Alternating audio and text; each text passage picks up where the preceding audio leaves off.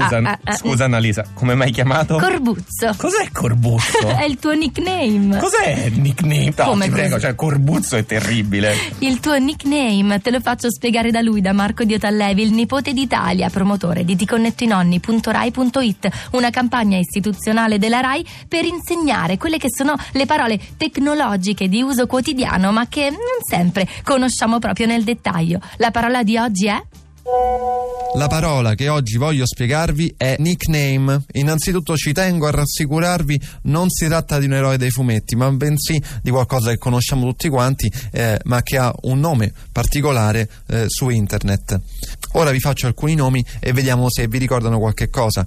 Enrico Sbriccioli, Michael Nicolas Salvatore Buongiorno, Antonio De Curtis, se non vi suonano nuovi è perché sono i veri nomi di alcuni miti della televisione e del cinema italiano, sono i nomi di Jimmy Fontana, di Mike Bongiorno e del grande Totò. Usare gli pseudonimi è una cosa comune e su internet vengono chiamati nickname. Infatti i nickname sono proprio questo, soprannomi o pseudonimi per i canali di internet che intendi frequentare. Quando andate su un sito e dovete registrare la vostra mail o dovete iscrivervi su un social network, i siti vi chiedono un nickname, voi ve lo inventate, magari mettete anche il nome di battesimo normale, un nomignolo che vi danno i vostri amici e così potete iniziare a navigare su internet.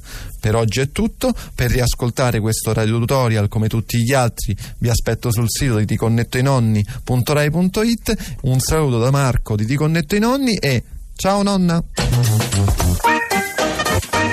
Podcast 2 di radio2.rai.it